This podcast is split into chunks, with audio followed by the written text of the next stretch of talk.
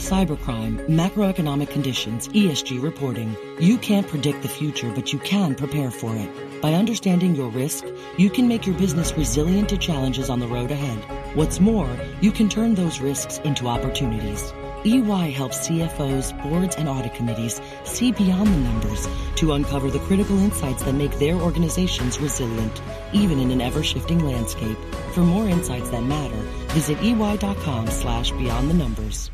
To address our new climate reality, the world needs radical solutions. Collaborate for a greener future at the Bloomberg Green Festival, a groundbreaking celebration of the thinkers, doers, and innovators leading the way. From design and culture to technology, science, and entertainment, hear from inspirational speakers and immerse yourself in climate solutions. July 10th through 13th in Seattle. Title sponsor Amazon. Get 20% off using promo code Radio20 at BloombergLive.com slash Green Festival. This is Masters in Business with Barry Ritholtz on Bloomberg Radio.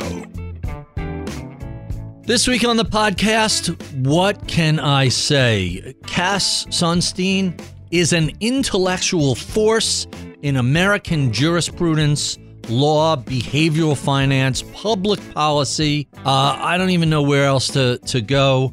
Uh, what a fascinating career and really an incredibly interesting person. Um, I guess life is easy when your co-authors are all Nobel laureates or George Lucas. Uh, he, he's just he's just done so many amazing things in a career that spans everywhere from the Supreme Court to the Chicago uh, uh School of, of Business and the Chicago School of Law, Harvard Law School, and just multiple public policy um, positions, public service positions for for the White House, for the Attorney General's office, for the Pentagon. I mean, his influence is just so far-reaching and fascinating. Um, you kind of forget that he also teaches law at, at Harvard. I, I found this conversation to be delightful, entrancing, and fascinating. And I think you will also, with no further ado, my sit down with Harvard Law's Cass Sunstein.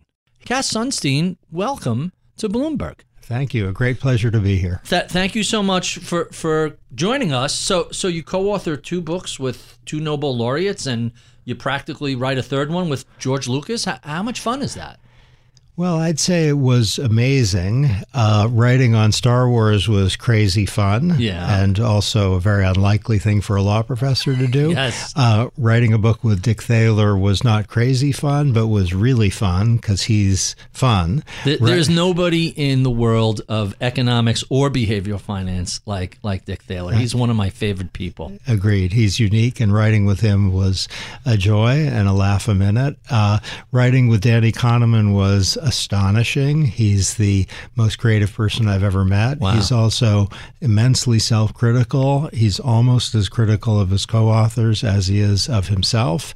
And it was a roller coaster and an incredible learning experience. And his integrity and sense of, we can do better kept me up most nights. He supposedly agonizes over every word, every sentence. There, nothing gets published without being looked over nine ways from Sunday. That's that understates it. So you get an email maybe at four in the morning saying uh, this chapter is horrible. I don't know how we could have written it. In fact, the whole book is horrible. I don't know why we decided to write it. And then two hours later, he'd say, "I see the fundamental flaw, and we have to give up." And then an hour later, maybe four forty-five in the morning, he'd say, "I might have a way to correct the fundamental flaw, but I don't think so." And then at five fifteen in the morning, he'll send you a note saying, "I have a glimmer of an insight. It's probably going to fail, but uh, but I'm going to try it." And then at 5:45 in the morning, he says, uh, "I have a new draft of the entire chapter, which was a catastrophe, and I'm sure this is very bad too, but it's less catastrophic." that that sounds like just skip to the last one and and and read that. So so we'll get into a lot of your writings a little later, but uh, before I want to dive into your background. Uh, you graduate Harvard with a BA in 75, Harvard Law School in 78. I assume the 1970s were very different than the 80s and 90s when so many people at places like Harvard Law wanted to go to Wall Street What what was that era like uh, at, at an Ivy League law school? It was the aftermath of the 1960s. Mm-hmm. So it was later than all the uh, civil rights and Vietnam stuff, but it was like uh, a wave that was uh, starting to recede, but extremely visible. So there were people who wanted to have great careers and whatever they could find. There were people who thought, I want to make the world better. There are people who thought, I'm kind of sick of people who want to make the world better. I don't want to be like that. And there were different categories of types. There was a lot of intensity. There was a sense that our country had been through something very traumatic and thrilling.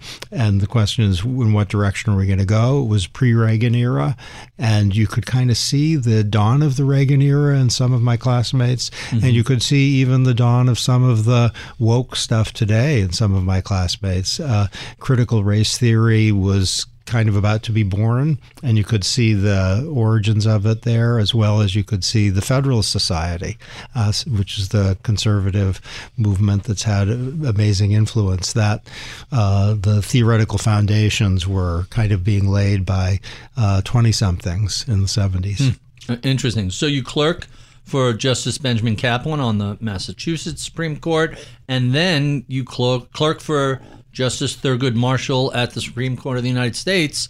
And this is 7980. Tell us a little bit about what those experiences were like.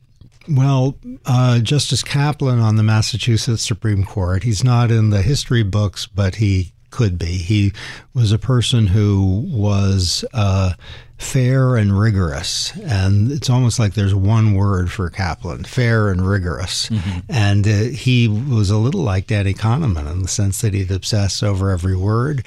He also was very critical of himself and he could be very critical of his clerks.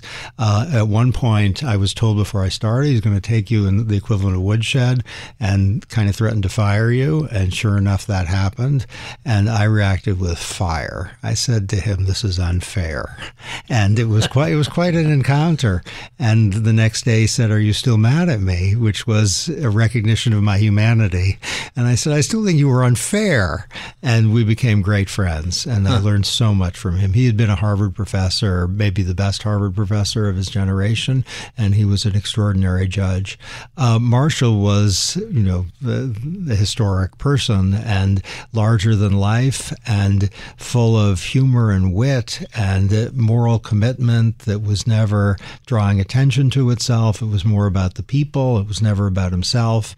And uh, what I learned from Marshall is where lawyers typically, at least at the Supreme Court level, uh, focus on paper and think, you know, is the argument solid? Is the is the other paper better paper?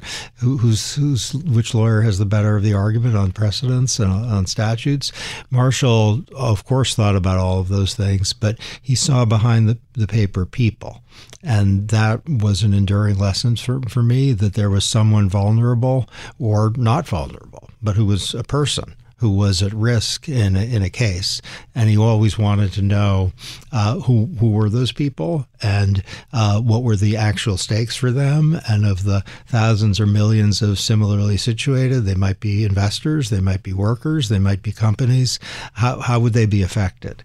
And more than any justice at the time, and I think maybe more than any justice in history, uh, that's what he put his finger on.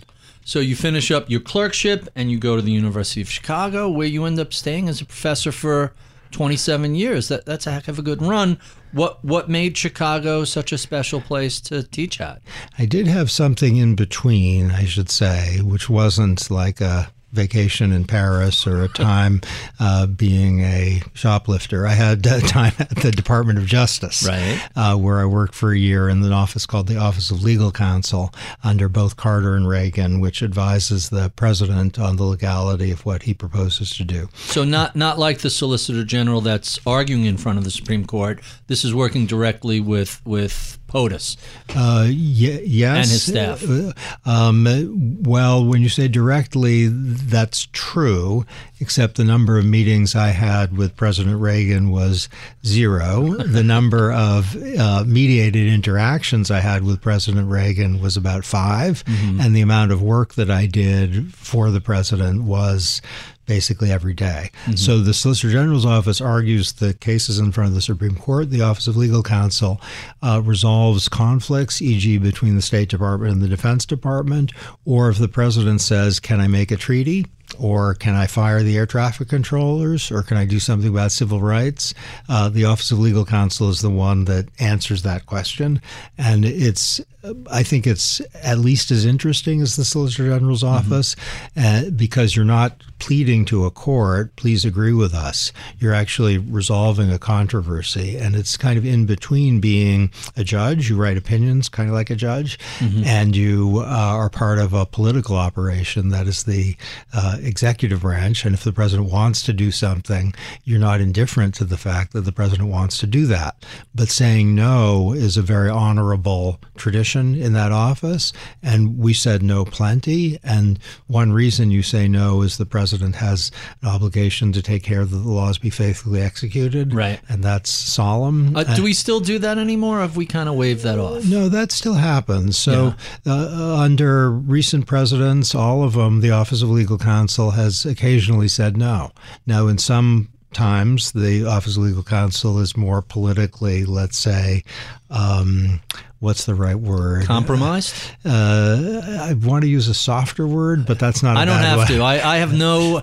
I have no ties to the legal community, so I could drop whatever bombs I want. I know you need to be a touch more circumspect than I. I, I, th- I think it is correct to say that the legal independence of the Office of Legal Counsel varies over time. Okay, that's but by, fair. but by tradition, it is not just a, a lackey. And then, as you say, I went to the University of Chicago. Um, I went there because I was fearful that being a professor would be like retiring in your 20s. and I thought, that's not what I want to do. The, the last landed gentry in America are tenured professors. That's what heard someone say. that's what I was fearful of. So I thought, you know, I was in the Justice Department. I had clerked for the Supreme Court. I had uh, uh, career plans, and the idea of just uh, sitting in an office and thinking, what ideas do I have? That didn't feel really like living. It felt more like stultifying. But at the University of Chicago, the faculty was full of dynamism and energy, and whether they were producing new ideas about the economic analysis of law or new ideas about what freedom means or new ideas about the securities law, it was like uh, uh, it was electric. It was like Paris. And the University of Chicago Law School at that time was, you know, as lively an intellectual community as, you know, they say Vienna at one point was like that, and Berlin at one point was like that, and uh, Cambridge and Oxford at some points have been like that. Chicago was like that. Are, are you still a quote Chicago person through and through? I wouldn't say that. I, I think that everyone is themselves uh, rather than a Chicago person or a you know New Yorker. Forgive me for those who consider themselves New Yorkers. You're yourself. But I was certainly uh, inspired by and influenced by the fact that at Chicago there was and is intense curiosity and a sense that uh, trying to figure out what's true is is thrilling and um, uh, noble. So I saw Gary Becker, who won the Nobel, the great Chicago economist who was almost a law professor, who was around all the time. Man, did he think I was full of nonsense? And when and when he would ask me questions in his workshop, uh, the feeling of you are wrong was combined with a feeling of respect that I'll never forget. He was, you know, a giant and I was a nothing. Wait, wait, wait. I have to interrupt you here. So you you come out of clerking not for one Supreme Court, but a state and the Supreme Court. Then you are serving the White House in the Office of General Counsel, and suddenly you're a 1L being called on again feeling that like panic rise? Am I going to get this wrong and be embarrassed in front of everybody? Well, a little like that. So uh, I was in my 20s, mind you, and I remember a dinner that Dick Posner had for me as a newcomer to the University of Chicago, and George Stigler, who was also a Nobel Prize guy, was there, and he asked me what I taught, and I was teaching welfare law, and, that was one of my courses in Chicago. in Chicago, and it was about Social Security law and anti-poverty law. George Stigler said, "Why would you teach that? There aren't any poor people in America." and he had written a, a paper showing that if you earn six dollars a week or something, purporting to show, I should say, if you have six dollars a week, you're going to be fine. And uh, my reaction to that was, you, your name may be Stigler, and you may have a, a Nobel, but I don't believe a second that that paper is correct. And uh, he was much smarter and more learned than I was, and it was a terrible dinner. And uh, uh, but I did have back then, uh, maybe now, um, uh, a sense that you know I'm going to give it my best shot, and I didn't have a sense that I was necessarily wrong. And I remember Stigler's fierceness, and he he was uh, Becker was a great man who was respectful as well as skeptical. Stigler was contemptuous as, as well as curious. about Right. who was this young fool who was at our dinner party. But Dick Posner, who was there, who was also a giant, was uh, at that dinner. He was uh, kind, so he saw I was in trouble because Stigler was so amazingly smart and quick. And Posner, who agreed with Stigler, came to my defense, and that was the start of a great friendship. That that's really really quite interesting, and and thank goodness there are no poor people in America because. Just think about how uncomfortable it would be to see homeless in big cities and people unable to pay for medical care. I mean, what sort of a country has that sort of thing? Yeah, we probably- I mean, thank goodness he was right. Yeah, we probably need a progressive income tax or something, and jobs programs and educational opportunity. So, so here is the fascinating irony about your career starting in Chicago, and now you've been at Harvard for quite a while, back and forth to public service, but still at Harvard Law School for quite a while. It seems like those are the endpoints on the intellectual spectrum, at least in terms of uh, legal thought. Am I overstating that, or is that fair? It's a great question. So, Chicago, when I was there, was the center of right of center legal thought. It had a very large percentage of the most influential right of center people, and they were fantastic, and they continue to be great friends. Harvard was the place where critical legal studies was born. It's kind of not a thing anymore, but that was the left of center to uh, law and economics, which was the right of center. I thought even when I was at Chicago, though I wasn't right of center, I thought law and economics was extremely important and uh, kind of on the right track. And I thought critical legal studies was a bunch of adjectives and nouns and um, um, not really adding up to much. But I admired at Harvard the constitutional law people who were fantastically clear headed about the law for sure. And I admired the students at Harvard who were uh, so diverse in terms of. Um, intellectual interests and intellectual background and uh, politics and everything. Chicago has intellectual diversity too, but it's just smaller. So I felt that Harvard was a little like New York City and Chicago was a little like Boston. Uh, smaller, more tightly connected, everyone to everyone else. And uh, I love them both.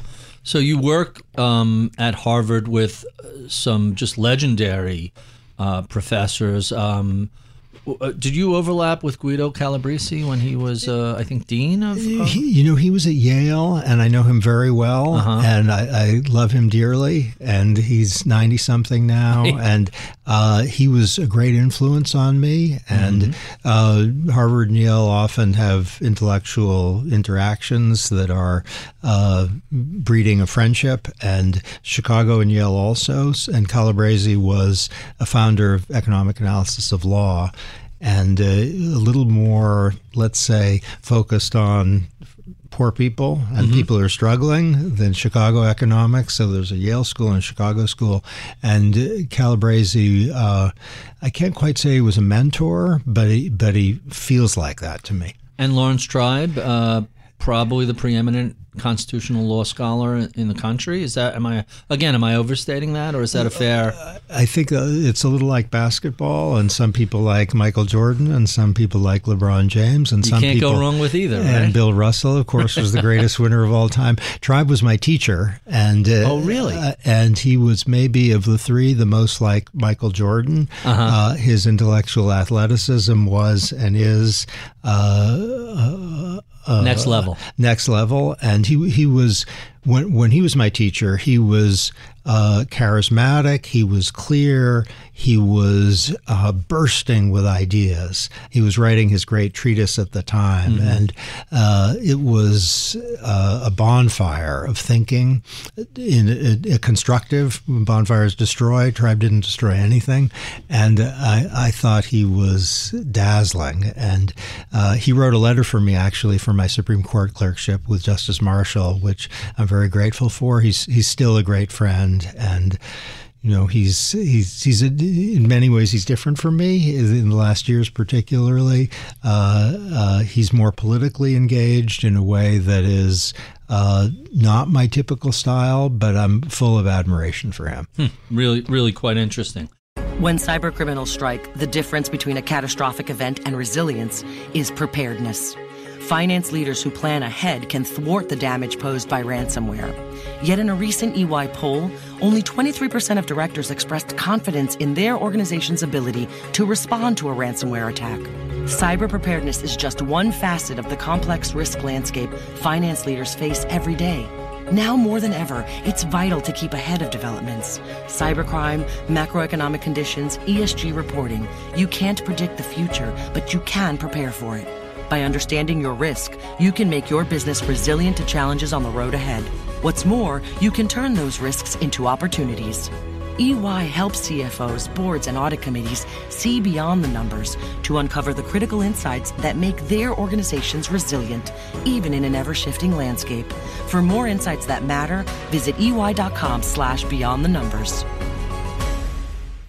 To address our new climate reality, the world needs radical solutions. Collaborate for a greener future at the Bloomberg Green Festival, a groundbreaking celebration of the thinkers, doers, and innovators leading the way. From design and culture to technology, science, and entertainment, hear from inspirational speakers and immerse yourself in climate solutions. July 10th through 13th in Seattle. Title sponsor Amazon. Get 20% off using promo code Radio20 at bloomberglive.com slash green festival. So let's talk a little bit about this program. What leads to something like this coming about? It doesn't sound like your typical law school sort of uh, class. Completely. So there has been, as I think everyone's aware now, an explosion of work in behavioral economics and behavioral science about human behavior. So we know how people depart from perfect rationality. So people are often focused on short term, not the long term. They're often unrealistically optimistic. Uh, their attention is limited. They can be manipulated because they'll focus on one or two features of, let's say, a product rather than seven. And that means they'll get two features they like and five that they, in the long run, will despise. So we know a lot about that. Uh, this has major implications for law. So, uh, with respect to fiduciary obligations, let's say, of a fiduciary, uh, what do they have to tell people and what do they have to um, uh, make clear to people and not just tell people. And behavioral science tells us a lot about that. If we're thinking about free speech law and we're thinking about the marketplace of ideas, behavioral science, behavioral economics might tell us something about how people get um, confused or fooled. If we're talking about property law or tort law or contract law, there has to be a sense of how people are going to react to what the law is doing. So if the law has a default term, let's say, that you have to perform in a reasonable time, and let's say the company that's doing the performance thinks a reasonable time means maybe next year. Uh, what does the law do about that? And so there are a zillion questions. Algorithms and AI are kind of top of mind now for the law to try to figure out that have a behavioral feature, and that's that's kind of what we're doing with our program. Hmm. That that sounds really interesting. I, am assuming since you co-authored Nudge with Dick Thaler, uh, which came first, working with Thaler or or, or the um, the program on behavioral economics and public policy? I'll tell you a story. Before I met Thaler, I was um, overwhelmed in the best way by the work of Kahneman and Tversky and uh-huh. by Thaler. So I thought, this is the thing. And I started to work on some papers, one of which was called Behavioral Analysis of Law. And then Thaler came to the University of Chicago and we started having lunch together. And uh, I started working with him when he was working on a paper with a law professor named Christine Jolls that I thought was going mm-hmm. too slowly. And I said, if you don't write that paper, I'm going to write my paper and uh, it might steal your thunder. It won't be as good as yours, but it'll be earlier. and uh, Dick said, you know, and this was a fantastic moment for me. He said, "Why don't you join us?" And, and we wrote it together. So I was intrigued by the behavioral stuff uh, before I met Thaler. After I met Thaler, I had a, you know, the world's best partner on this stuff. And then when I went to Harvard, the, the our program that followed and some of it involves nudges, some of it has nothing to do with nudges, but all of it has to do with behavioral science. So you also co-wrote Noise with um, with Danny Kahneman. Uh, it seems that there's a theme in all your books: nudge, noise, sludge. You're you're constantly looking at the decision-making process, and not just from an academic perspective, but how it affects people in the real world, how it affects organizations, how it affects individuals. Tell us a little bit about the integration of behavioral finance and behavioral economics with law. Okay, well, let's talk a little bit about uh, uh, groups, shall we? Sure. Um, uh, if you get a group of like minded people together, they typically end up thinking a more extreme version of what they thought before they started to talk. So if you get a group of people who tend to think, you know, we ought to invest in X, take your pick. Soap. There's a new kind of soap. We ought to invest in X. That's the average view. Soap. Everyone needs to be clean. And with climate change, soap is going to be crazy. Soap companies if that's the average view, but I'm starting to convince myself, by the way, to invest in soap companies, which is probably not necessarily right. Let's put it that way.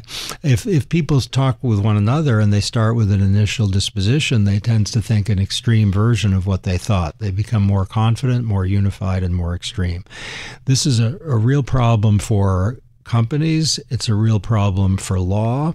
We have data suggesting if you get three judges who are, let's say, Democratic appointees on a court of appeals, not two Democratic appointees and one Republican, three Democratic appointees, the likelihood of a left of center opinion shoots up really dramatically. Mm-hmm. Now, that's a crazy finding because if you have two Democratic appointees on a three judge panel, they have the votes. They don't need that Republican right. appointee, but they are much more moderate and it's symmetrical. Three Republican appointees are much more right wing in their voting patterns than two Republican appointees on a panel with one Democratic appointee. So groupthink, even amongst judges, is worse if there's three of them and no countering voices versus, hey, we have a majority and we're going to decide how we want but everybody kind of wants to be rational and, and cooperative. Is that yes. the suggestion? And, and here's the really cool thing: there was a book called Groupthink mm-hmm. uh, a few decades ago. It's a fantastic term. It's not clear what groupthink is, and if we clear, clarify what it is, it's not clear whether it exists. So hmm. the rigorous efforts to test groupthink have a bunch of question marks. But there's something like groupthink, which does exist, which is a testable hypothesis, which is if you get a group of people it will end up after deliberation in a more extreme point in line with its pre deliberation tendencies. So that's a mouthful. But let's suppose you have a group of six people deciding whether to invest in soap or instead electric cars. Those are the options. And let's say four of them think soap and two of them think electric cars, and they think the same thing. They think what they do with equal intensity at the end of the discussion, the prediction is the group is going to go soap, soap, soap, soap, soap, and it's going to do that with uh, uh, considerable confidence as well as unanimity. That's that will be the statistical regularity. And I've done work on political issues, climate change, affirmative action, same-sex stuff, where if you get a group that has a conservative disposition, they go whoosh to the right after they talk with one another. If they have a left of center disposition, they go whoosh to the left after they talk with one another. And Kahneman and I did, did a study with this on punitive damages, jury mm-hmm. awards, where if a jury's mad at a company, they're going to be super mad at a company after they talk with one another, which helps explain why punitive damages are both unpredictable and often really, really high. So, so that's the law. So let's take that, that basic con- concept and apply it to online, where you have social media and all sorts of trolling activities, and you end up with conspiracy theories like like QAnon. How should public policy deal with these sort of things? between anti vaxxers and uh, anti democratic election deniers. This is a genuine threat to the health and safety of the country. So, back in 2000, I agreed to write a book for Princeton University Press called Republic.com. And I had a title, but I didn't have a book. And I had six months of failure, like unbelievable failure, like either nothing or it was terrible. You sound like Danny Kahneman. And I was I was worse than Kahneman because what he didn't like in his own work, his work is actually good. What I produced in those six months was in fact horrible. I still have it somewhere. But then I thought, okay, the real problem is echo chambers and the absence of shared exposure to things. And then when I thought echo chambers, shared exposures, I sketched out nine chapters and I wrote a chapter a day and I had a wow. book after nine days. I've never had anything like that. It was like a, um, a, a frenzy, a happy frenzy of book writing. And that book has now gone through three editions. It was first called uh, republic.com. Hashtag Republic, Divided Democracy in the Age of Social Media, that one? That's the very recent one. And it's uh-huh. exactly on your point. So what should be done by various actors, I think, is a really hard question, but the existence of the problem is palpable. Um, if you're thinking about yourself just as an individual, to try to be exposed to diverse ideas is, is a really good idea. There are apps. There's one, I don't know if it still is working. I hope so. It's called Read Across the Aisle, uh-huh. where I you can that. where you can tell whether you're just reading one kind of thing or another kind of thing. So there's self monitoring. I know that some social media platforms have thought hard about how to handle uh, the echo chamber phenomenon, and and hard also about how to think about the um, uh, the misinformation problem. And there are various things that behavioral scientists would uh, counsel consideration of, including um, warnings, including reduced circulation levels, including, uh, in extreme cases, very extreme cases, taking things down, not through government, because that, then there's a First Amendment issue, but through voluntary action. And one size doesn't fit all, but uh, but I agree this this is a very serious challenge. So a different book, I assume, is on rumors, how falsehoods spread, and why we believe them, and what can be done. Um, it seems like we are very predisposed to believe nonsense if it confirms our prior beliefs. Yes. We believe what we want to believe, and who cares about the facts? Okay, so here let's talk about three things, might we? Um, the first is if I tell you that it's raining outside right now, you aren't going to think he's fooling me. Mm-hmm. It's sunny and beautiful outside. You're probably going to think maybe I should get an umbrella. So when people hear something, and there's probably a good evolutionary explanation for this, under ordinary circumstances, they think it's true. And that truth bias, as it's sometimes called, right. is essential. If we tried to live in a world in which we thought everything people said was false, uh, we couldn't get through a day. Cooperative primates in a social group provide a survival advantage So you're not inclined to disbelieve someone looking in your eye and telling you something. completely. But truth bias can lead us in really terrible directions, and that's independent of motive. So I don't need to want to think it's raining, to think if someone tells me it's raining, uh, it's umbrella time. Yeah, that's one truth bias. The other thing is confirmation bias, where if we're told things that fit with what we think, we tend to like that and we tend to believe it because it fits with what we think. And that can uh, aggravate the um, the problem of echo, echo chambers where people's confirmation bias is being catered to. So if you think the thing is your investment in X is really going great, even though all the indication is that it's risky, um, the confirmation, the confirmatory material will have credibility. We have recent data suggesting there's a third thing, which is, I think, cooler than truth bias or confirmation bias. Its name is desirability bias, mm-hmm. and it's it's like confirmation bias, except it's different.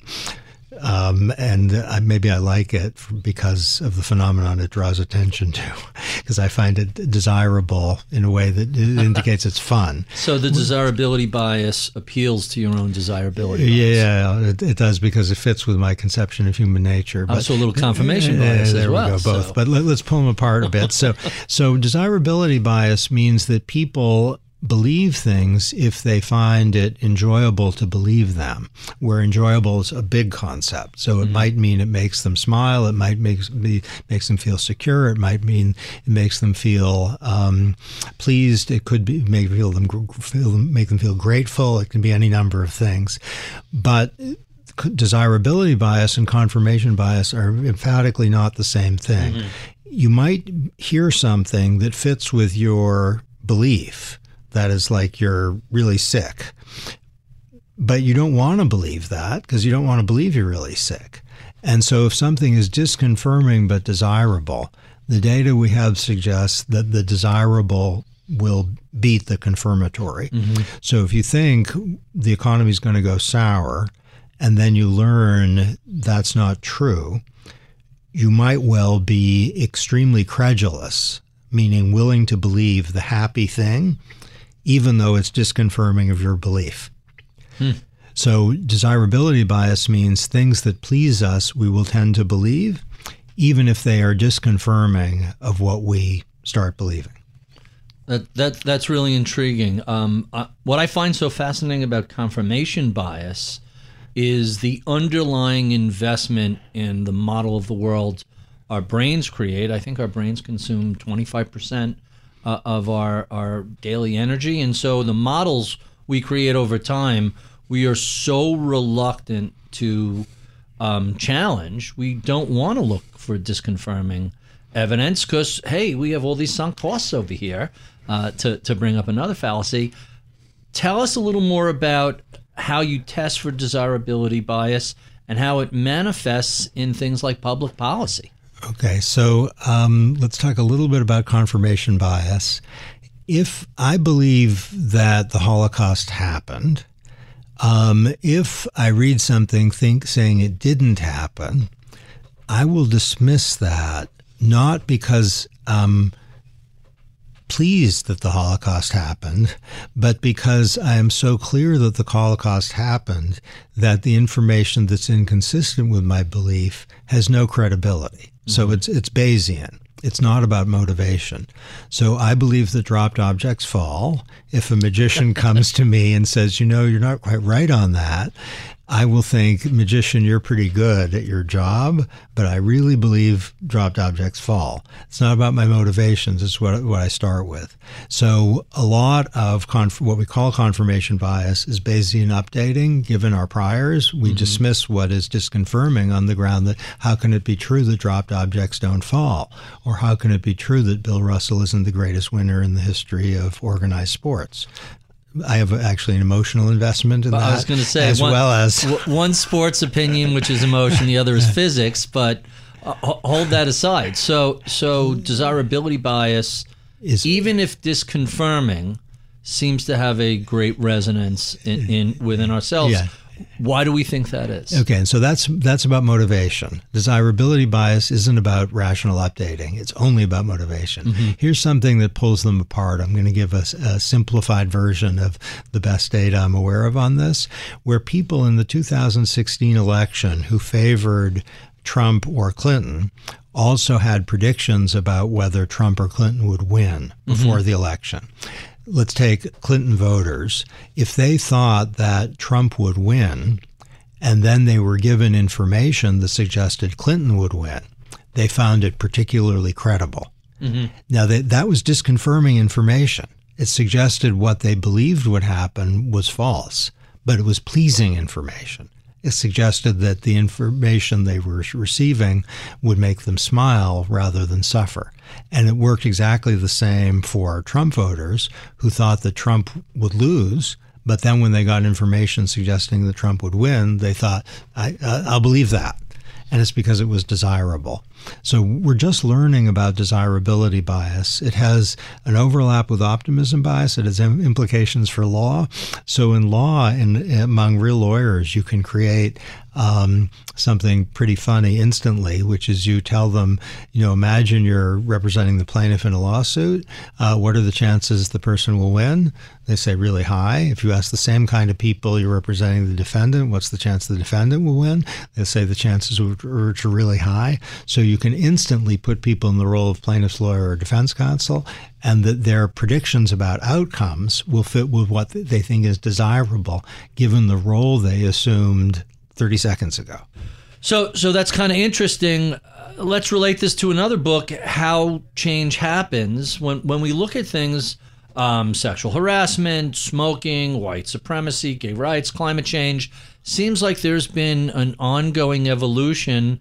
Some of these things are very gradual. E- even things like seatbelts took suddenly. I, I think the number today is something like uh, 10 or 15 percent of people don't use seatbelts, but the number was 40 to 50% for long, long periods of time until we started with the, the, the beeping to nudge them to do that.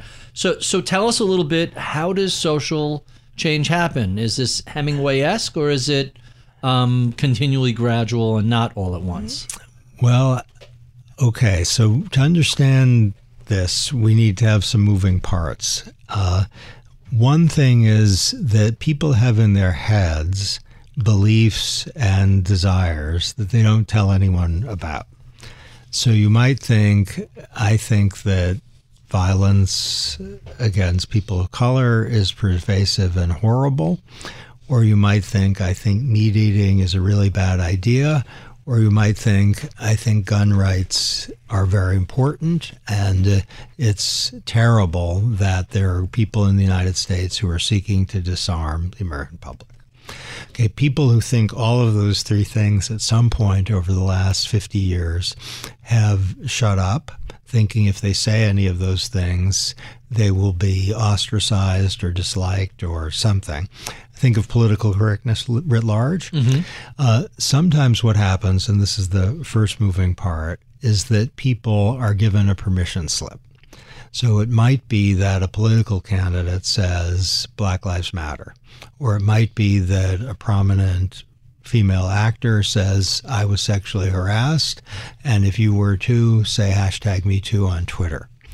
Or it might be that someone says, I think uh, people should be allowed to get married, regardless of whether they want to marry a man or a woman, regardless of their gender, and uh, it's a free country go for it. And then people will feel licensed to say what they had shut up about. And for many social movements, uh, the fall of communism is an example. The rise of the Federalist Society in the United mm-hmm. States is another example. I saw that in real time. Uh, the success of President Trump, the success of President Obama, for all their differences, those all involved in significant part people being given a permission slip that they never had before. A second thing that matters is that whether we want to participate or endorse a social change depends on what our threshold threshold is for doing that. Now, it might be a threshold for becoming active. It might be a threshold for just voting for someone. It might be a threshold for saying something. And we all have different thresholds, and we probably don't know what they are. So if you think of some movement for something, a lot of people participated in it, maybe the civil rights movement that Martin Luther King helped lead. And uh, there were people who had a very low threshold. They were just going to go for it. And there are others who would join if a certain number of people joined. And the thresholds really matter, and we don't know what their distribution is in advance, and it has to play itself out. So that happened with seatbelt buckling. And the third thing, which is maybe most important, is social influences. So you might buckle your belt if everyone else is buckling their belt. There are other people who won't buckle their belt if no one's buckling their belt. I remember a time when if you buckled your belt, you were saying that the driver is extremely dangerous, or you were saying that you are yourself really cowardly and timid. Huh. And who, who, wants to buckle their belt and accuse a friend of being an unsafe driver or disclose that you're a terrified, scared rabbit? And now buckling a seatbelt doesn't accuse the driver and doesn't confess timidity and the social norm changed. And can, can, I share a quick story? I had Bob Shiller on the show a couple of times, and once he had to go someone from from here, and we took a cab together to I think it was to the New York Times building, and we got into the back of the cab, and Bob buckles his safety belt in the back of the cab. I'm like, well, here's a guy who studies behavioral finance and is an economist. I hadn't really. Th- I, I always wear my seatbelt when I'm driving or in the front seat. You get into the back, you don't even think about it maybe I've been overlooking this it, because of who he was and all the social proof involved. It changed my perspective on wearing uh, a seat buckle, seatbelt in the back of a car. It was just like exactly what you're describing. Suddenly, the, the whole framework completely shifted. Yeah, that's fantastic. That's a great example. And something like that is happening, you know, for non political issues, for economic choices, for investment decisions. And it, it happens really fast. So you can see a flood of movement towards something or away from something just because people think that other people are joining that flood. Let's talk a little bit about this book. I'm kind of intrigued by the idea that you started writing this in the 1990s? Is is that possibly correct? That is correct. It was 30, a, 30 years. I thought you were so prolific. What? Why slow, so long? It's a slow burn. this book is a slow burn. So I thought the idea of how we decide how we decide. It's one of the most fundamental things of all, and I thought there should be a book on this, and I co-authored a paper on it in the 1990s, but I never figured it out until yesterday. So, how has your thinking about decision making evolved over that time? I think the fundamental idea, which was developed in a paper with a, uh, a philosopher named Edna Ullmann Margalit, is that we have an identifiable set of strategies. It's going to be very intuitive when we're stuck. So we might flip a coin. Mm-hmm. We might decide uh, who's an expert. I'll trust the expert. We might decide, I'm not going to marry her, I'm going to live with her. That's like a really small step. We might decide that, you know, I'm just going to opt, where it's not about a, a flipping a coin. It's not like picking, flipping a coin. It's like I'm going to do something really big, like jump over a chasm. Or it might mean we'll, we might think that we're going to adopt a rule no liquor ever, except maybe Saturday night. And if you think about business decisions, each of these strategies is used all the time. Sometimes deliberately, the head of a company will say, Here's our rule. Or we'll say, If we're stuck, we're going to go to this person. Or we'll say, You know, it's a coin flip and uh, we're not as disciplined sometimes as we should be in thinking about these but that that's the basic framework. What i hadn't thought through was how do we decide whether to acquire information? How do we decide what to believe? How do we think about algorithms? How do we think about freedom? And these questions, which are all basically part of the same thing, uh, were stirring around in the head and I kind of figured out at least provisional responses to the questions in the course of the book. So, opt, delegate, know, believe are the four big frameworks. But given your background in, in behavioral finance, let's talk a bit about biases. How should we contextualize heuristics that can derail our cognitive processes when someone is trying to make a rational decision? Maybe they do, maybe they don't. Okay, so one bias is present bias where today really matters and the future is a foreign country, call it later land, and we're not sure we're ever going to visit. And that actually has roots in the brain, uh, present bias.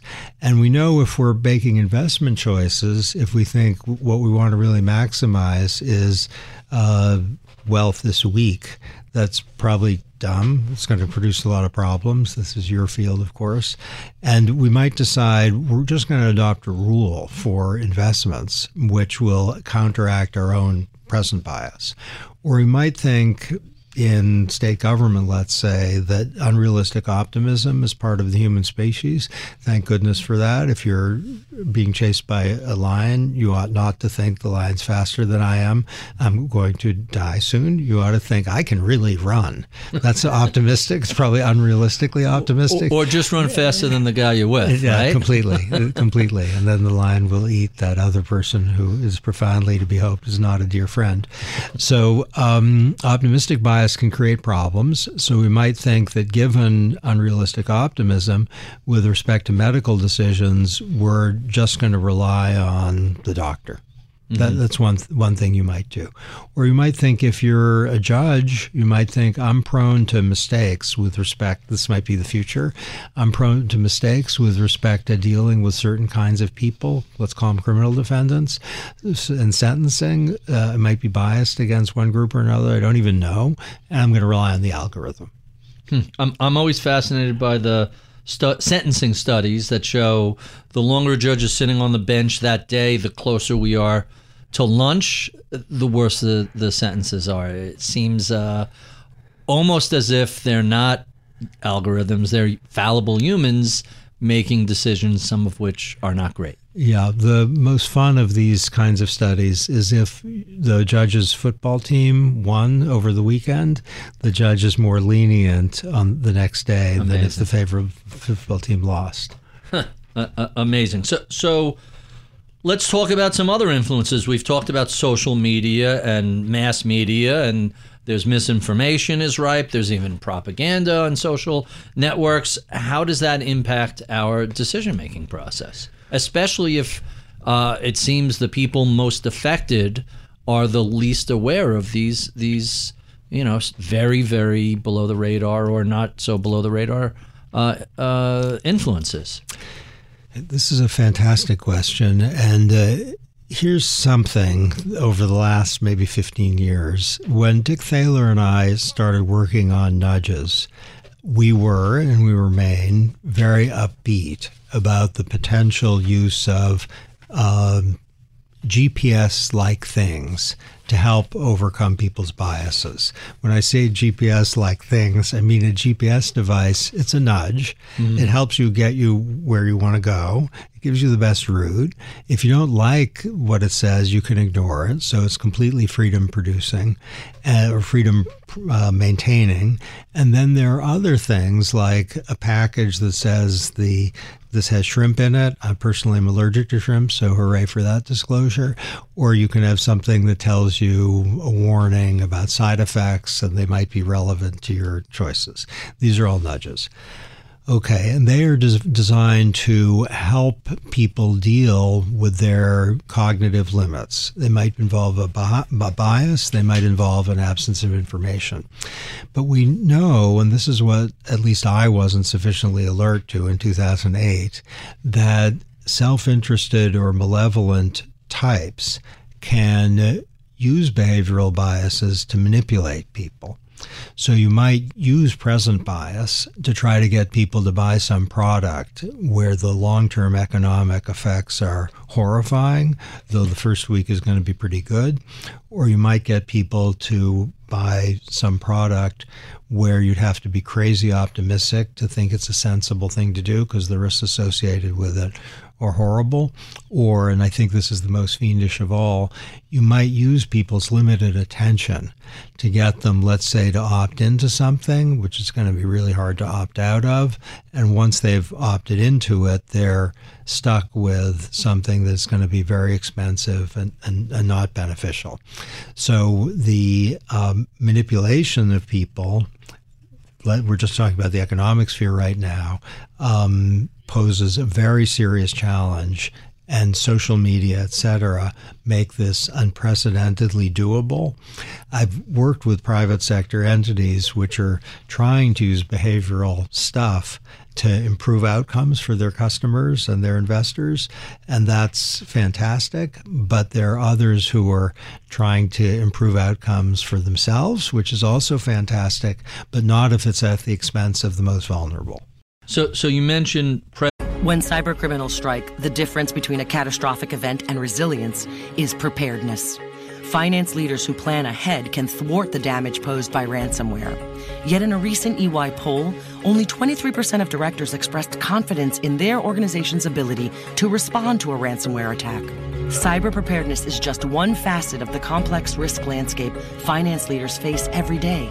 Now more than ever, it's vital to keep ahead of developments. Cybercrime, macroeconomic conditions, ESG reporting.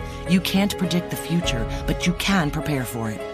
By understanding your risk, you can make your business resilient to challenges on the road ahead. What's more, you can turn those risks into opportunities. EY helps CFOs, boards, and audit committees see beyond the numbers to uncover the critical insights that make their organizations resilient, even in an ever-shifting landscape. For more insights that matter, visit ey.com slash beyond the numbers. The Bloomberg Sustainable Business Summit returns to London on April 25th for a solution-driven look at the sustainable business and finance landscape – looking at the latest trends in ESG regulations, supply chain innovation, and transition finance. Speakers include leaders from CDP, Emirates Environment Group, TNFD, Seatrace, COA, and more. Summit advisors include Citi and Schneider Electric. Visit bloomberglive.com slash SBS 2024 to learn more. Present bias. I, I love this Danny Kahneman quote. Nothing in life is as important as you think it is when you're thinking about it. That that really says everything. Talk about present bias. In the moment, it's very hard to to let anything else come into the picture. How, how should we act around that, and how should po- public policy be set up to not let people's wetware be taken advantage of. No, that's fantastic. So, uh, the only exception to Kahneman's phrase, nothing in life is as important as you think it is when you're thinking about it, is that statement. that statement is as important as it is when you're thinking about it. Um, so, it might be that uh, policymakers can put on people's view screens things that they're not thinking about. So let's say you're buying some product and that there are add on fees of various kinds that are findable but not really there and people aren't thinking about them. To put those add on prices on people's view screens is a really good idea mm-hmm. for companies actually to do that and use competition to promote fuller clarity on the part of consumers. That's a really good idea. I think for securities, the securities laws, there's a lot to say about them. But uh, insofar as they're trying to prevent people from uh, falling victim to present bias or limited attention or unrealistic optimism, that's an extremely worthy goal. Huh. Re- really quite quite intriguing. So I love this line in the book. Get drunk on wine, poetry, or virtue in, in decisions about decisions. Tell us what that means wine, poetry, or virtue. Okay, so that's from a poem by Baudelaire, which is the improbable uh, uh, spirit guide of the book. And uh, the title of Baudelaire's poem is, is Get Drunk. And that for a law professor to celebrate a poem with that title is a little um, uh, unlikely, but I'm going to own it. Where what Baudelaire says by get drunk is basically you know, take life by the horns and be thrilled by it. And there's also something about um, human diversity that what makes you get thrilled, maybe wine, good, don't overuse it, but go for it if that's what gets you thrilled. Or if it's poetry, go for that. Or if it's virtue, good works. Uh, that's uh, admirable, of course. And if it also is for you like wine, hooray. Now, of course, we want to say, I think, that maybe a little more in the way of good works and a little less in the way of wine is a good thing, but that's a buzzkill on my part. And mm-hmm. the point of this part of the book is when we're making about decisions about decisions, think about what makes life fabulous that's really important. And I think the behavioral types, including yours truly, often maybe overweight a little bit what makes life long and underweight a little bit what makes life fabulous. So the first generation of behavioral work is really uh, healthier, wealthier, safer.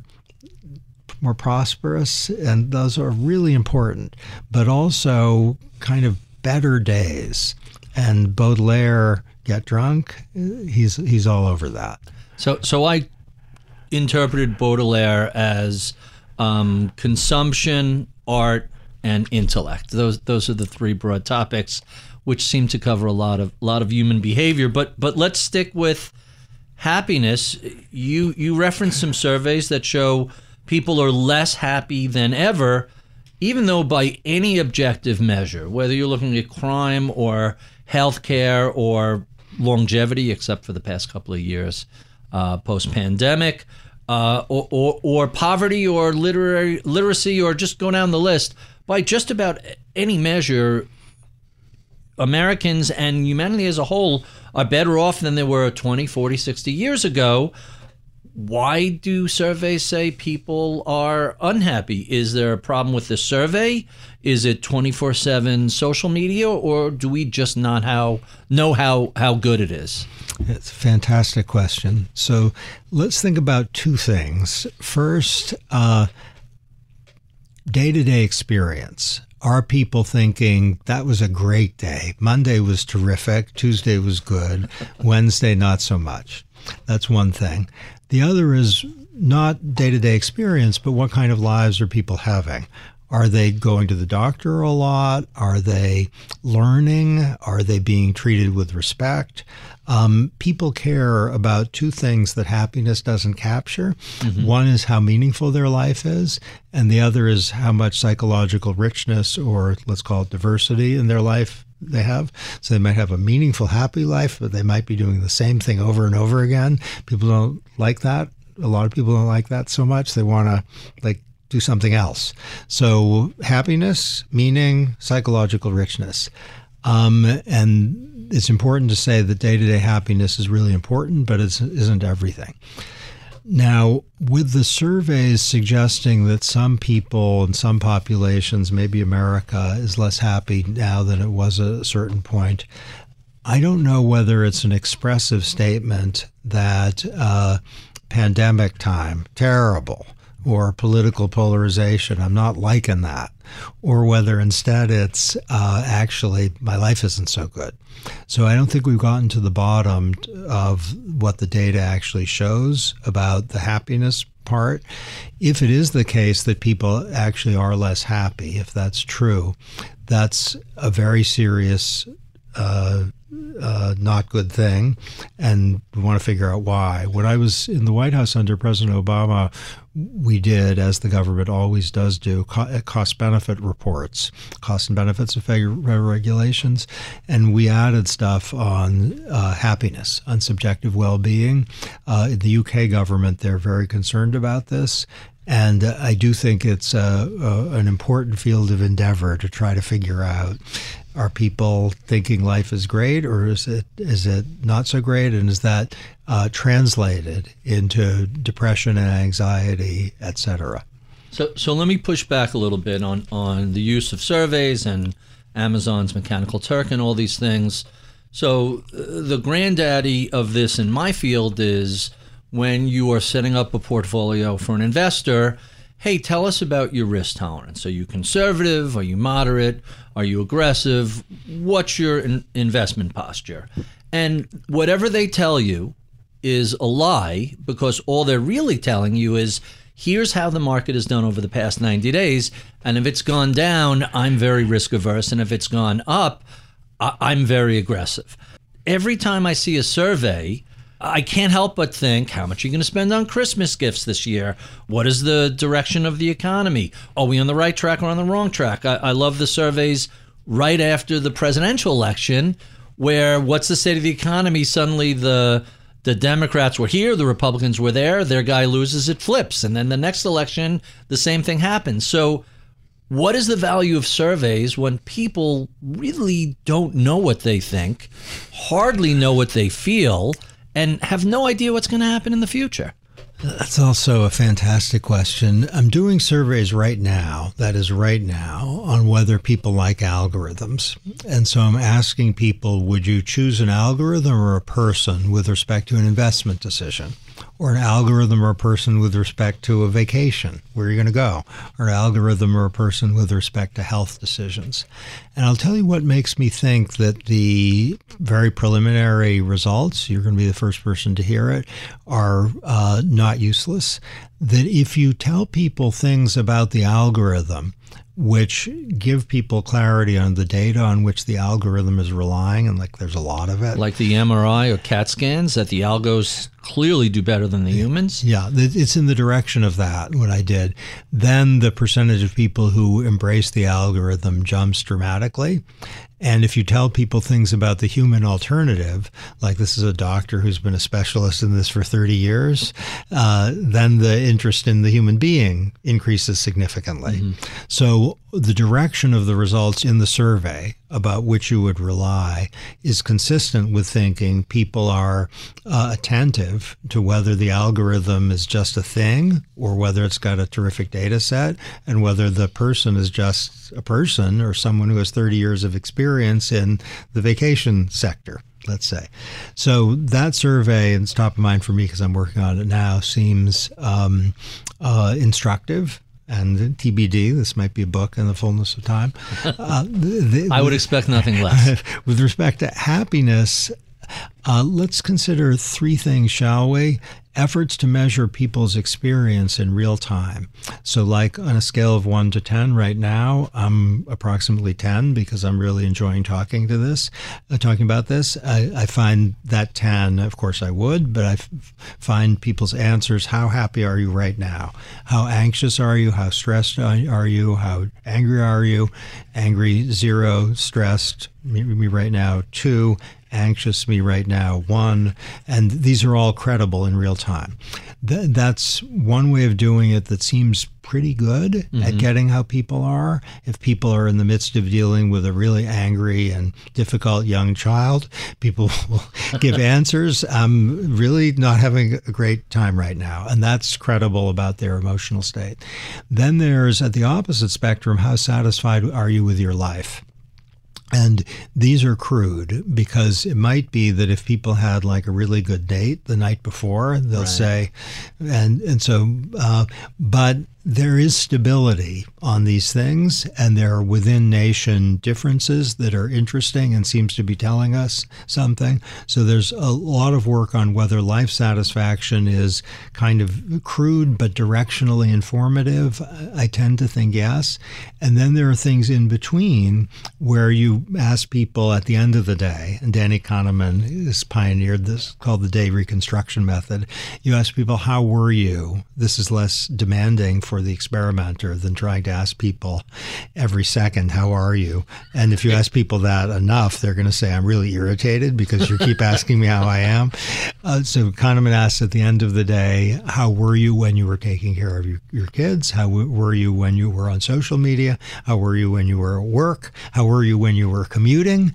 And the results are pretty credible people really don't like commuting and they really do like let's call it intimate relations to say the very least. That's right? that people are very very uh, positive about that. Huh, that, that that's quite fascinating.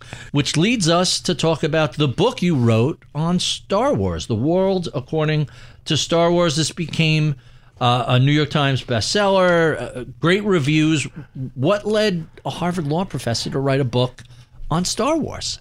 My son, who was six or seven, got obsessed with Star Wars, and we watched it together. And I thought, you know, I like Star Wars. At that point, I wasn't crazy about Star Wars. and I thought, what is it about Star Wars so that my young boy would go nuts for it when it's a long time ago? And so I got focused on its enduring uh, appeal. And then I thought the idea of writing a book about it was too crazy not to go forth with. And no publisher for a long time had even a little bit interest in it. Really? So, so I, I almost thought I was going to publish it myself as a something. Uh, I talked to my literary agent about publishing it myself, which I'd never done before because I enjoyed it so much. And then at the last minute, um, a prominent publisher thought, "We'll give this one a try." Huh. We'll, we'll circle back to that concept of of of people in industries not knowing what works. But right in the beginning of the book, you drop a number that is mind blowing. The Star Wars franchise has earned forty-two billion dollars worldwide. That's an insane number. How has a movie earned that much money? It's probably a lot higher now, and the Well, you have The Mandalorian and Boba Fett and all of the streaming versions and countless, countless animated things, plus the Disney um, rides. It, it, it really is its own industry. completely. And one thing is that success breeds success.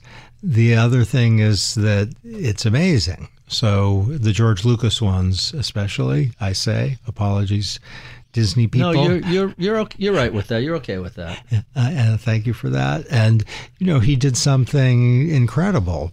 So it had a foundation, but he also benefited from a lot of uh, serendipity, and So- that helped. So so let's talk a little bit about a concept I love from William William Goldman, who wrote Princess Bride, and he was the script doctor on All the President's Men and Butch Cassidy and the Sundance Kid. He, he just a legend in Star Wars, and and his concept is nobody knows anything.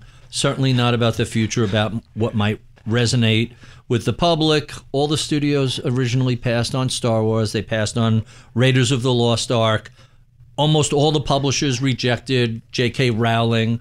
Uh, you referenced the Sugarman documentary, which was really quite fascinating. So it really leads the question: What makes a, a form of entertainment have this sort of cultural resonance? You, you mentioned Lucas got lucky.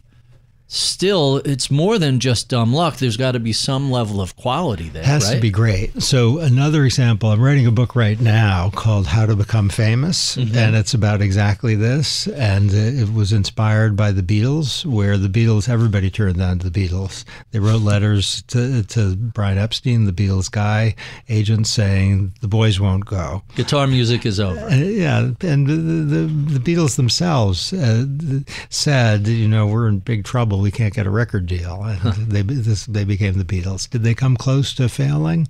Maybe.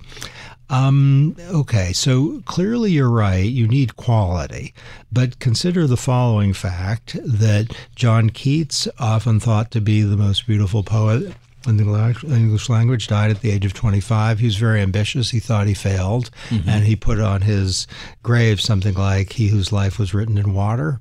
And uh, Jane Austen, maybe the most beloved novelist, was not thought to be the greatest novelist of her time. She wasn't thought to be the greatest female novelist of her time. Uh, how she became Jane Austen is uh, very complicated. The story, the story of John Keats and Jane Austen is across generations. I think the story of the Beatles and Star Wars within within a compressed period where something catches a wave. Now it has to be great to catch a wave. If it's just someone who doesn't know how to surf, they're going to fall. So it has to be great. But what happened with Star Wars we can talk a bit about the merits, but I think what really happened was social influences, which is not to diminish the amazingness of the Star Wars movies, but people wanted to go see Star Wars because everyone was going to see Star Wars. Mm-hmm. And that happened early on, so that people thought not to see Star Wars is to miss out. It's like, who do I think I am on this earth not to go see Star Wars? I remember that, by the way. And that wasn't because it was fantastic, though it was fantastic. It was because other people thought it was fantastic. Taylor Swift is a current example, I think Taylor Swift is completely amazing, but her amazingness does not account for the fact that she's so famous. It's that people love her. And it, even people who don't love her are interested in her or pretend to love her. Uh, I'm here to say I'm not pretending to love her. I really loved her. I thought her music was great, even before she was quite what she is now, because Neil Young, who's one of my heroes, said Taylor Swift is the real deal. And I thought I have to listen to Taylor Swift. um, so, uh, so this is all around us, and there are people who are um, not like George Lucas or not like Taylor Swift or not like the Beatles, who maybe were about as amazing, but something didn't happen for them. And we've never heard of them, or we will hear of them hmm. day, day after tomorrow. When cybercriminals strike, the difference between a catastrophic event and resilience is preparedness. Finance leaders who plan ahead can thwart the damage posed by ransomware. Yet in a recent EY poll, only 23% of directors expressed confidence in their organization's ability to respond to a ransomware attack. Cyber preparedness is just one facet of the complex risk landscape finance leaders face every day. Now more than ever, it's vital to keep ahead of developments. Cybercrime, macroeconomic conditions, ESG reporting. You can't predict the future, but you can prepare for it. By understanding your risk, you can make your business resilient to challenges on the road ahead. What's more, you can turn those risks into opportunities. EY helps CFOs, boards, and audit committees see beyond the numbers to uncover the critical insights that make their organizations resilient, even in an ever-shifting landscape. For more insights that matter, visit ey.com slash beyond the numbers. The Bloomberg Sustainable Business Summit returns to London on April 25th for a solution driven look at the sustainable business and finance landscape, looking at the latest trends in ESG regulations, supply chain innovation, and transition finance. Speakers include leaders from CDP, Emirates Environment Group, TNFD, C-Trace, COA, and more. Summit advisors include Citi and Schneider Electric. Visit bloomberglive.com slash SBS 2024 to learn more. There's a fascinating section in, in Derek Thompson's book, How Hits Happen, about how the Impressionists were essentially more or less ignored. I think Van Gogh never sold a painting in his lifetime, but one of their their members who came from a wealthy family left a whole run of these impressionist paintings with the edict that left it to the French government and this has to be displayed on the museum and if not you can't have them and very unhappily, the French government did, and suddenly it became a sensation. But for that, who knows? Monet, Manet, Pissarro, go down the whole list, may not be part of the pantheon that we look at today. Completely. I, I love Derek Thompson's book, and I think that's a fantastic example.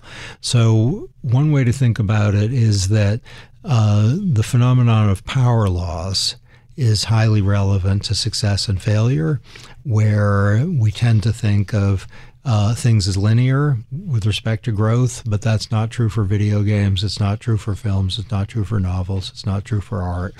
It's a power law. This is very slightly technical for the, yours truly, the English major, not technical for you, the math guy. But if we understand the phenomenon of power laws and how they work, then we'll get real clarity on uh, spectacular success, including that of Star Wars. Very much a winner take all sort of uh, phenomena. So, so let's tar- bring Star Wars back to behavioral economics. You note in the book whenever people find themselves at some sort of a crossroad within Star Wars, the series proclaims you are free to choose. This is the deepest lesson of Star Wars, which kind of reminds me of uh, you and Thaler's work in Nudge in terms of setting up choice architecture. Was was that a conscious explanation? Well, Thaler and I were very focused on preservation of freedom and continue to be. And some of our friends on the left uh, are mad at us because we're pro freedom that's probably a self-serving way to describe it, but right. but but is but I'm sticking with it. The uh, the thought of some of our friends on the left is that we need much more in the way of coercion and mandates, and of course they ha- they have a role. But Thaler and I are very big on investor freedom, consumer freedom, uh, America! Exclamation point. Um, Star Wars is similar uh, it's art. It's not, you know, social science. And uh, as between art and social science, at least my current mood, I go for art. And uh, I love them both. But Lucas is an artist, and it's his soul that's speaking. And I don't know how conscious he was about this, though I can tell you a little story if you want. Go ahead, sure. Okay, so uh, so freedom is the theme. Darth Vader who's the worst person in the universe, uh, maybe the second worst, uh, at the crucial moment exercises his freedom uh, because he believes that saving his son is more important than fidelity to the emperor and he sacrifices everything. That's his choice and that saves him so it's in some ways a spiritual, even a Christian book about freedom, and, this is what makes it, I think, transcendent. My story is that after I did the book, the one person who I was most terrified to see was George Lucas, uh-huh. whom I knew a tiny, tiny, tiny bit. And I was at a big event with maybe 300 people, and there in the distance was George Lucas, and he started walking toward me. Beeline, you, you see him coming towards you. Yeah, and I thought, he wasn't walking fast, but steadily, and I thought, Uh-oh. please God, let Harrison Ford be right in back of me. Uh, please God, let someone whom he knows be in back of me. Please God, let him not be walking toward me. But he's continuing to walk toward me, and it's about 200 yards, and now he's 150 yards away. Now he's 100 yards away. And I thought, maybe I can be like some character in Star Wars where I can make myself meld into the floor. Or, this is know. not the law professor you're looking for. no, no, no, I thought, can I do a mind trick so he doesn't know it's me? Or can I make myself really tiny? Or can I make myself pure liquid? But he's walking toward me. And then he said the most terrifying words I've ever heard uh, uh, from a human being, which is he said, I read your book. Uh-huh. And I thought, oh my gosh, what's going to happen? And then he paused and he said, without any sense of pleasure, he said, I liked it. And then he said, without any sense of pleasure, no smile, he said, it's good.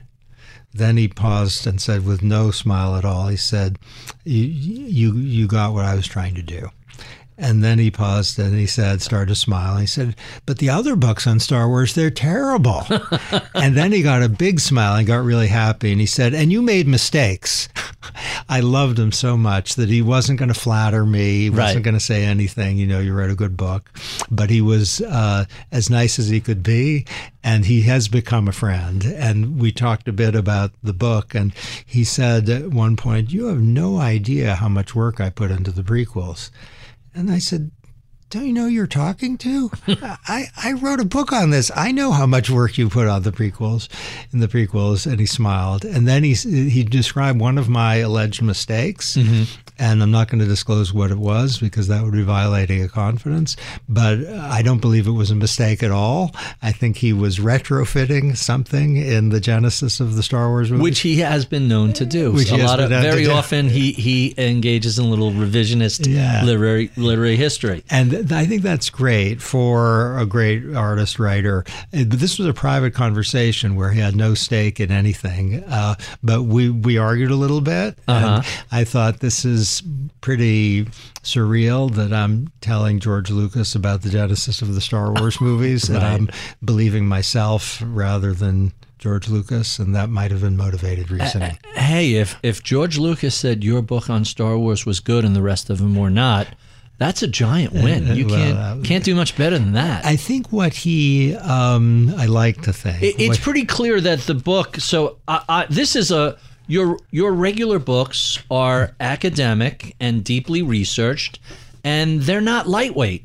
This, on the other hand, is a fun. I don't want to say it's a lightweight read, but it's an easy read, and it's clear a lot of thought and depth went into it to say what is the genesis of of Star Wars, not just the Joseph Campbell Man of a Thousand Faces, but what what are the philosophical motivations of Lucas? What is he trying? You know, the relevance about Nixon moving to authoritarian and, and the freedom. uh, Like it's clear thought went into this, and he picked that up. Yeah, thank you for that. Thank you. So I only have you for a few minutes. Let me ask, throw you a, a couple of curveball questions, and then we'll quickly do our speed round, our favorite Right. questions. So you were a professor at, at University of Chicago, where Richard Posner was also a professor.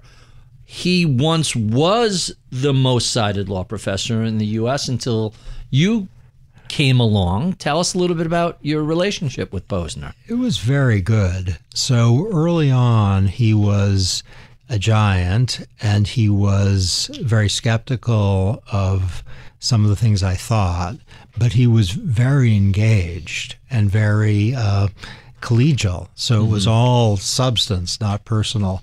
And uh, I just learned so much from him. His comments on my papers, which he thought were bad papers, were instructive comments, and they made them less bad papers. Uh, engaging with his thinking was uh, uh, a gift to me, and uh, I think as skeptical as I was of maybe 90% of what he thought, I ended up agreeing with maybe 40% of what he thought, and um, it was he was.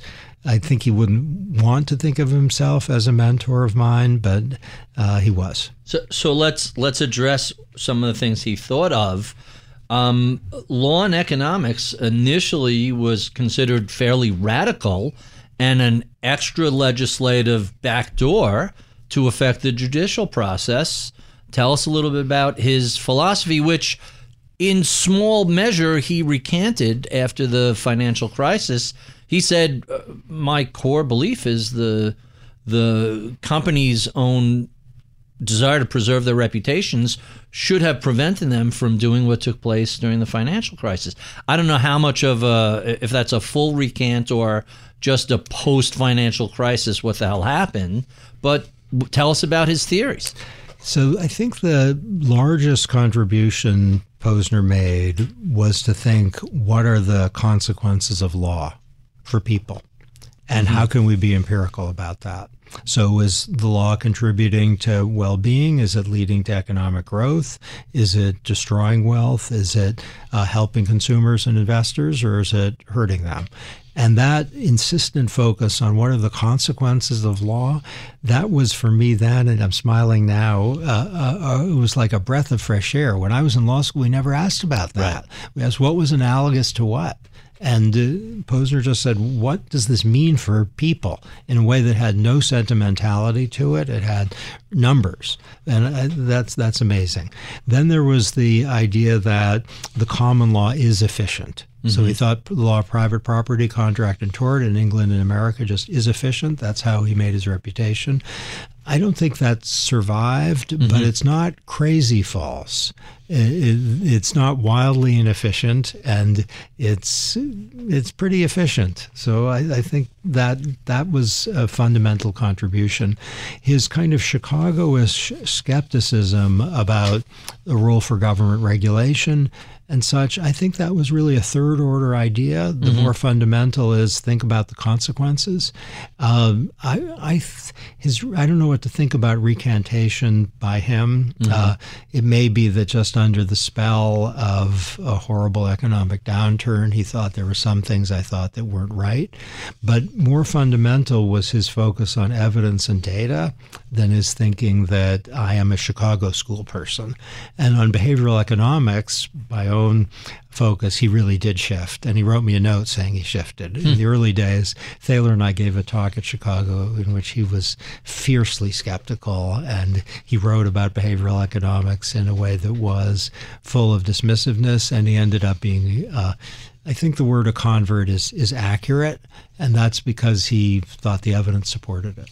Well, when you look at the original pre behavioral model of economics, the fundamental premise is false. Humans are rational profit maximizers. We're not. And and if your foundation is false, well, how high can that building on Right. top of it go. All right, so I only have you for a few minutes. Let's jump to our favorite questions, our speed round that we ask all of our guests.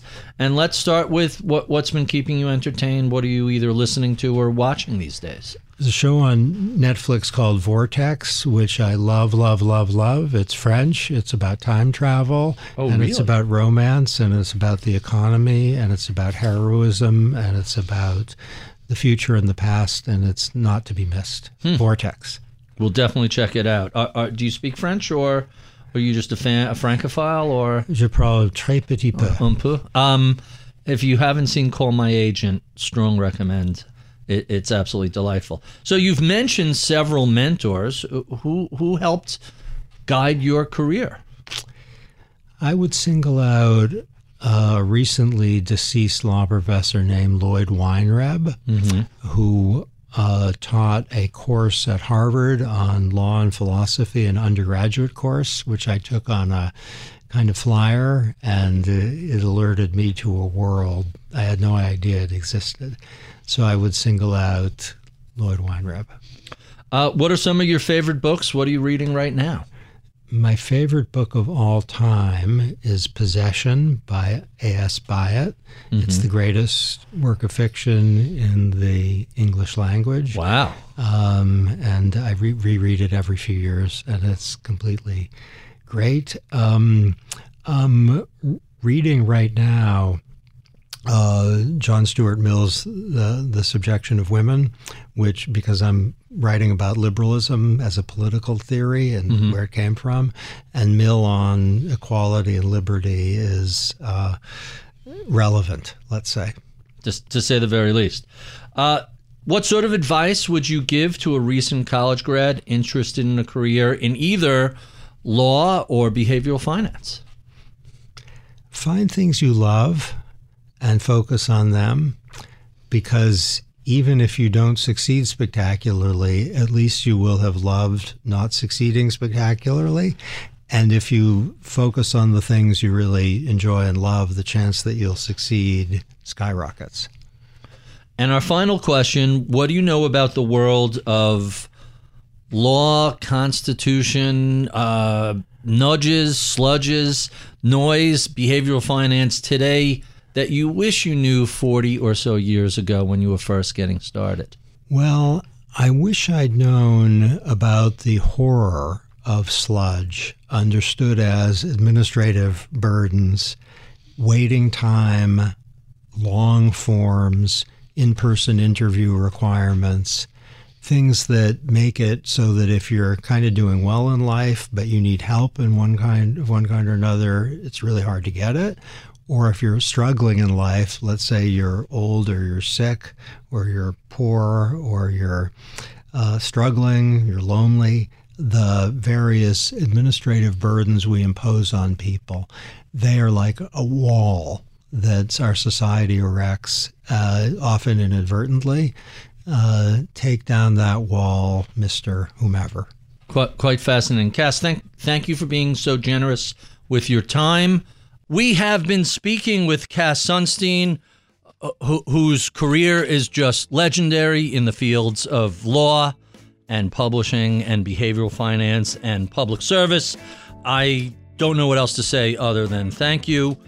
If you enjoyed this conversation, be sure and check out any of the 500 previous discussions we've had over the past eight years. You can find those at iTunes, Spotify, YouTube, wherever you find your favorite podcasts. Sign up for my daily reading list at ritholtz.com. Follow me on Twitter at ritholtz, although that account was hacked, and in the meantime, I'm using at Barry underscore ritholtz until I get it back. Follow all of the Bloomberg family of podcasts on Twitter at podcast. I would be remiss if I did not thank the crack team that helps put these conversations together. My audio engineer is Justin Milner. My producer is Paris Wald. My project manager is Atika Valbrun. My researcher is Sean Russo. I'm Barry Ritholtz. You've been listening to Masters in Business on Bloomberg Radio.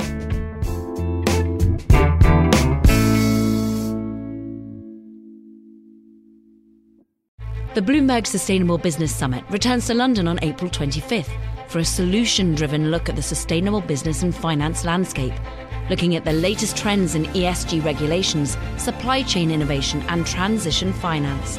Speakers include leaders from CDP, Emirates Environment Group, TNFD, C-Trace, COA, and more. Summit advisors include Citi and Schneider Electric. Visit bloomberglive.com slash SBS 2024 to learn more.